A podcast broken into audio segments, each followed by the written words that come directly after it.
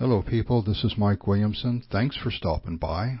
I have a question this morning for, for us Christians, and that is where is the best place to hide from God? Unfortunately, the best place for a Christian, or a so called Christian, to hide from God is right in the middle of church. Better yet is to be involved in ministry. You be an usher, be a deacon, be an elder, uh, be a lead a Bible study, Oh, the best place at all to hide from God is to uh, lead the worship service.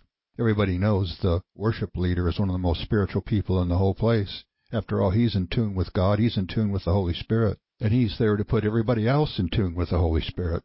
Definitely the worship leader being on the worship team is one of the one of the better places inside of a church to hang out, to hide from God. What am I talking about? I'm talking about the hypocrisy that's in the church. You know, Jesus called the the Pharisees uh, hypocrites. You know, he wasn't talking about Caesar, the Romans. Uh, he wasn't even talking about the average person in the street. He was talking about the leaders of what was then what we would call the church, the religious leaders, the leaders of the whole religious institution. Those were who he was calling hypocrites. You know, the prostitutes and tax collectors, he wasn't calling them hypocrites. He was calling them sinners, and he wasn't calling them hypocrites. You know, real bona fide sinners know they're sinners. Well, you're sitting there leading the choir. You look pretty good on the outside, but are you good on the inside? And that's what Jesus looks at. He looks at what's on the inside. So when Jesus said, uh, Many will come to me in that day, in the last day of judgment or whatever it is, many will come to me in that day and say, Lord, Lord, you know, they knock on our door, let us in. And he'll say, I, I don't know who you are. Get away from me. Go away. And he said, But Lord, we, we prophesied in your name. We cast out devils in your name. We sung in the church choir hey, we, we were we were worship leaders. We were in ministry. We did all these wonderful things in your name, and Jesus says, uh, "Depart from me. I never knew you." What is that? He's talking to people in the church system. He's not talking to people on the outside. Now, I'm an expert in this, people. I've got a PhD in being a, a whited sepulcher on the inside being full of dead men's bones. You know, I've got uh, I there was a time many years ago I read a book. It was called uh, I think it was like 30 years a watchtower slave. I don't remember the book at all, other than the fact that it was about a guy that wrote it was a a man who had been in the Jehovah's Witness uh, church system for 30 years and then somehow found his way out of it. And I think he probably became a, a born again evangelical Christian, but I'm not sure of that. And uh, lately, you know, I get on YouTube and I sometimes I come across these uh, videos of people who are giving their testimony about coming out of the Mormon church. All I'm saying is that there's people that have been 30, 40 years of their life in this religious system that are coming out of it. Some of them are just dropping out, saying, forget it, I don't believe this stuff anymore. And um, they've had it. They've they lived the whole deal inside of these false religious institutions, and some of them very uh, cult-like, very very mentally and emotionally, and of course spiritually enslaving of the people with false doctrines and all the stuff that they got to go through to be members in good standing. Well, there's a lot of that stuff that goes on in uh, evangelicalism. Uh, Christians, we we church going, Bible believing, Bible thumping, carrying Christians have our own brand of churchiosity. You know, we got our, our religious slogans, we got our cliches, uh, we got our traditions. So we're not above the fray on this thing. You know, here's the thing people on the outside can see this stuff, and they see it for what it is. They see a lot of us in the church are hypocrites and we're a sham, and they they want nothing to do with it. And here's the thing. Here's another thing. People inside the church system that are like this, like myself, we don't even know it. We don't even recognize it. We don't realize it. We're we're being as sincere as we know how to to be, but many of us, perhaps like myself, came into Christianity with a very weak, shallow gospel presentation, and we were given the keys to the kingdom, and we hadn't even really gone through the the baptism of repentance. We hadn't even gone through the, the, the, the door, you know, given the keys, but we hadn't opened the door. What's the door? Baptism of repentance for the remission of sins. You can't be the, the bride of Christ and uh, still be hanging on to all of your sins. Well, many of us in church are doing that. We're living a double life. We're lukewarm or we're, we're, we're posers. We're imposters. The sad thing about it is, is that many of us don't even know that. We don't know it. That's why when Jesus said, "Depart from me, I never knew you," they're going to be we're going to be confused. We're going to be devastated. What? Uh, I spent my whole life in church. I read my Bible. I did this. I did that. What? It's inconceivable. So uh, what I'm saying is, people, is there's many uh, admonitions in the Bible to examine ourselves, examine ourselves to see whether we're in the faith or not.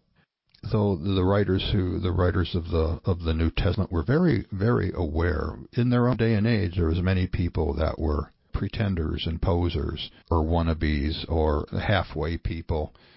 Uh, the apostle uh, Paul wrote about people that that had dropped out he writes about a man named Demas who had worked with him for years and suddenly just gave it all up and went back into the world. And so when the Bible says for us to examine ourselves to see whether in the faith or not, we got to take that seriously. I started I started looking at that and I came to the conclusion that that the whole deal with Jesus is what's on the inside. Jesus doesn't look at the outside.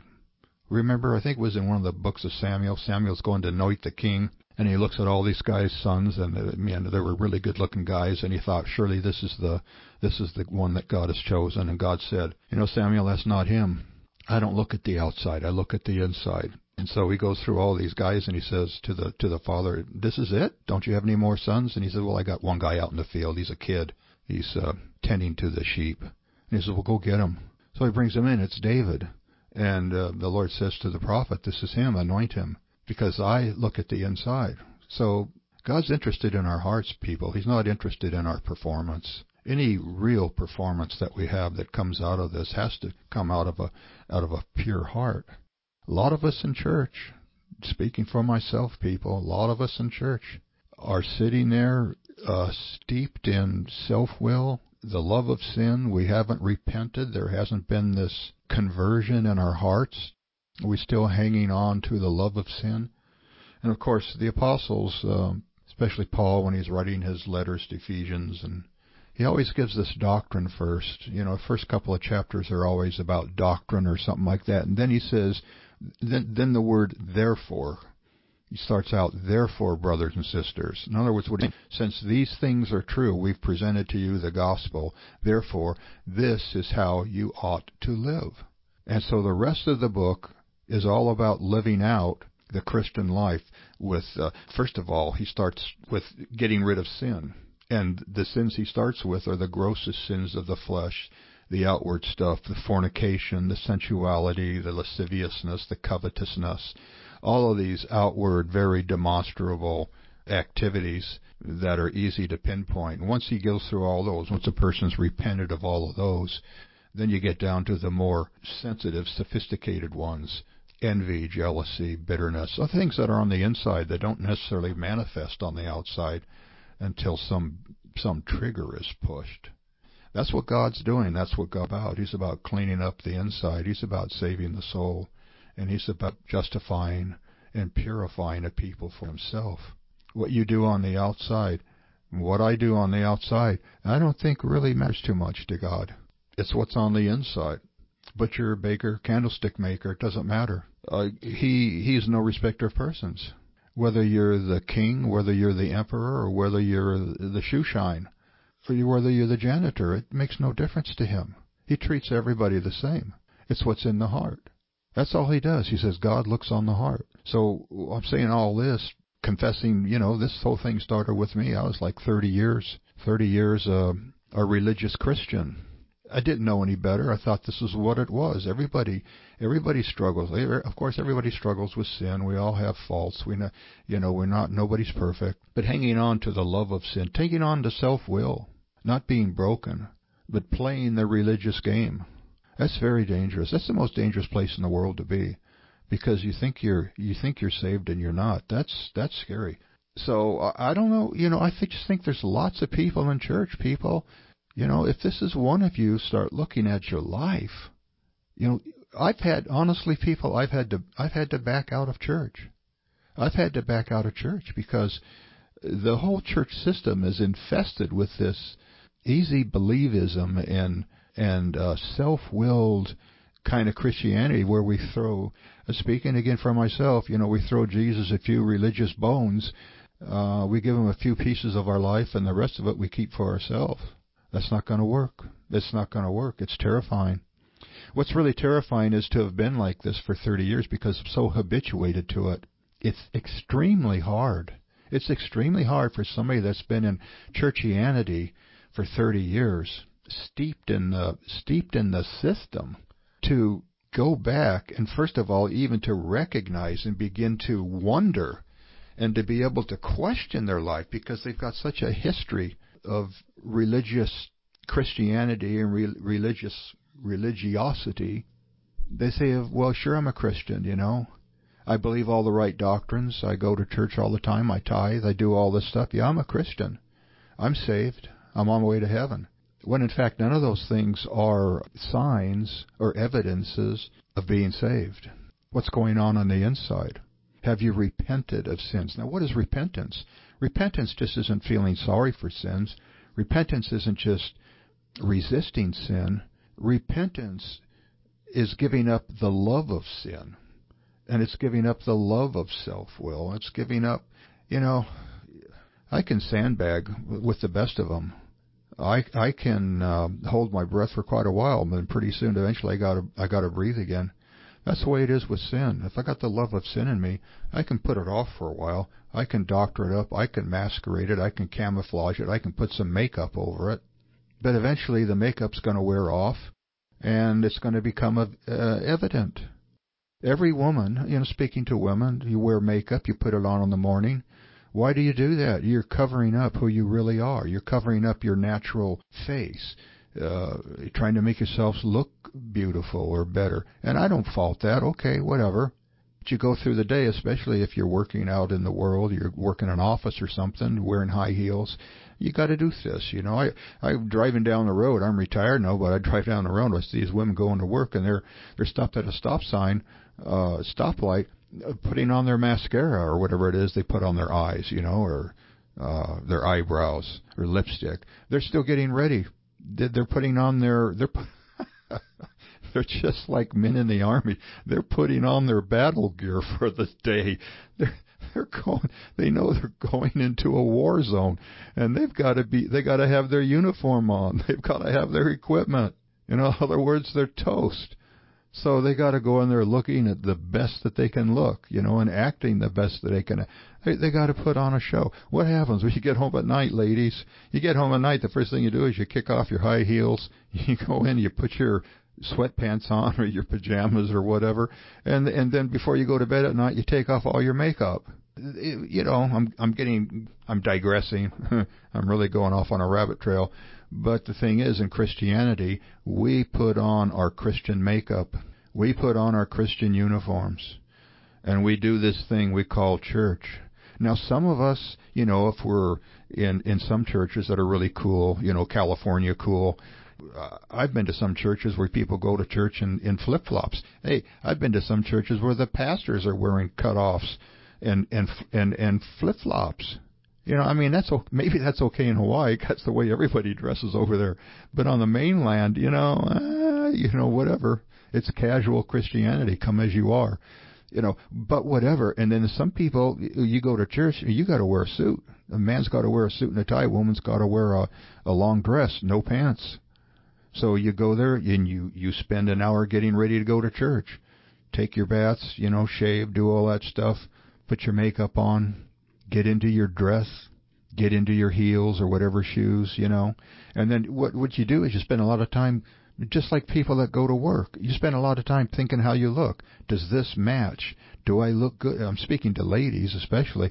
Does this do I look good in this dress? Does this outfit you know, I've had my own wife say, "How do I look?" And I'm thinking, "You're going to church. What does it matter?" God looks at the inside. Well, you know, I was trying to be super spiritual at the time because I would go through my routine too. But the point is, we dress up to go to church. And that to me is a shame. I'm not saying to go there and be casual and wear flip flops and everything. What I'm saying is what we do is we put on a uniform that we don't normally wear during the course of the week. And uh, not only do we put on an exterior uniform of dress and makeup and all that, but we put on an interior uniform of attitude. And we put on the church face and the church smile. So we walk in the door and, and the greeter shakes our hand and says, "Praise the Lord, brother. How you doing today?" And we say, "Tremendous. Ain't God great?" And uh, we just had a fight with our wives. Uh, oh, praise the Lord, brother. You know, God is good. Blah blah blah. We know the drill. We know the. We know it. We know it. The Bible says, "Test ourselves to see whether we're in the faith or not." So, people, uh, I've got a long history of this, and that's why I'm talking about it because if I have, I'm I'm nothing special. I know that if I'm like this, there's a lot of people that are in the same boat as me. We're thinking we're in the in the lifeboat headed to heaven, but we're in the we're in the boat called. Uh, it says heaven. It says I I live for Jesus, but really on inside it's it's we're living for me first. It's time to clean house. We Christians, most of us are probably conservative politically and uh, a lot of us are for the current conservative uh, leader and president. And we think that this president is talking about, you know, his famous line, drain the swamp. Well, listen, folks, in Christianity, it's time to drain the swamp. Christianity has become so worldly you can hardly tell the difference between it and, and a rock concert. It's time for Christians to drain. Who's going to stand up? It's time to drain the Christian swamp. We have leaders and pastors that are, you know, the head of the swamp people.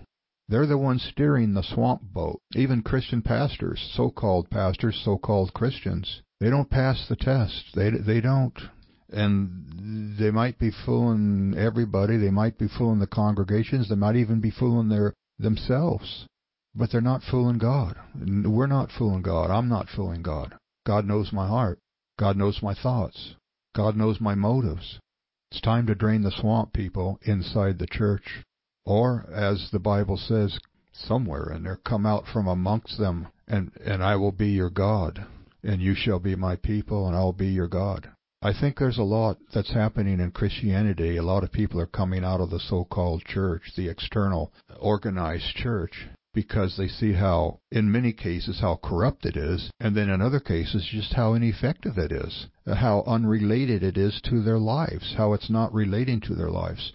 Now, I don't know. I mean, that's an indictment. That's a broad statement, a broad indictment. I don't mean it for for every church, for every church building, for every church organization. All I'm saying is, if if the shoe fits, wear it. If this resonates with you, it's time to do something about it. I'm not saying for everybody to leave the church, uh, church system, organized church. Uh, that's not what I'm saying at all. I'm saying for myself I had to because I was so thoroughly self deluded in my Christianity and my religiosity that I had to get out of it to get away from its influence so I could begin to go back to the beginning. In the book of Revelation, he says uh, in one of the churches, uh, go back and do your first things, your first love. That's what I'm doing, getting back to one on one with God. Because in the last day when I stand before God, it's not going to be about the pastor. It's not going to be about the church I belong to. It's not going to be about their doctrine. It's not going to be how they did things. It's going to be what was going on on the inside of me. God, I'm convinced, at least for me right now, this is where I'm at. It's not about doing anything for God. It's not about being involved in the church. It's not about being a missionary. God's not asking me to do anything. God is not interested in what I do. He's interested in what I am. He's not telling me to do something. He's telling me to be something. And if we don't get the, the being something first, then the doing something will be all screwed up. It won't matter anyhow. We have to be before we can do. So anyhow, that's a long rant. Thank you for sticking in with it and hanging in there. And if you, if this resonates with you, take it all to heart. Thanks again for listening.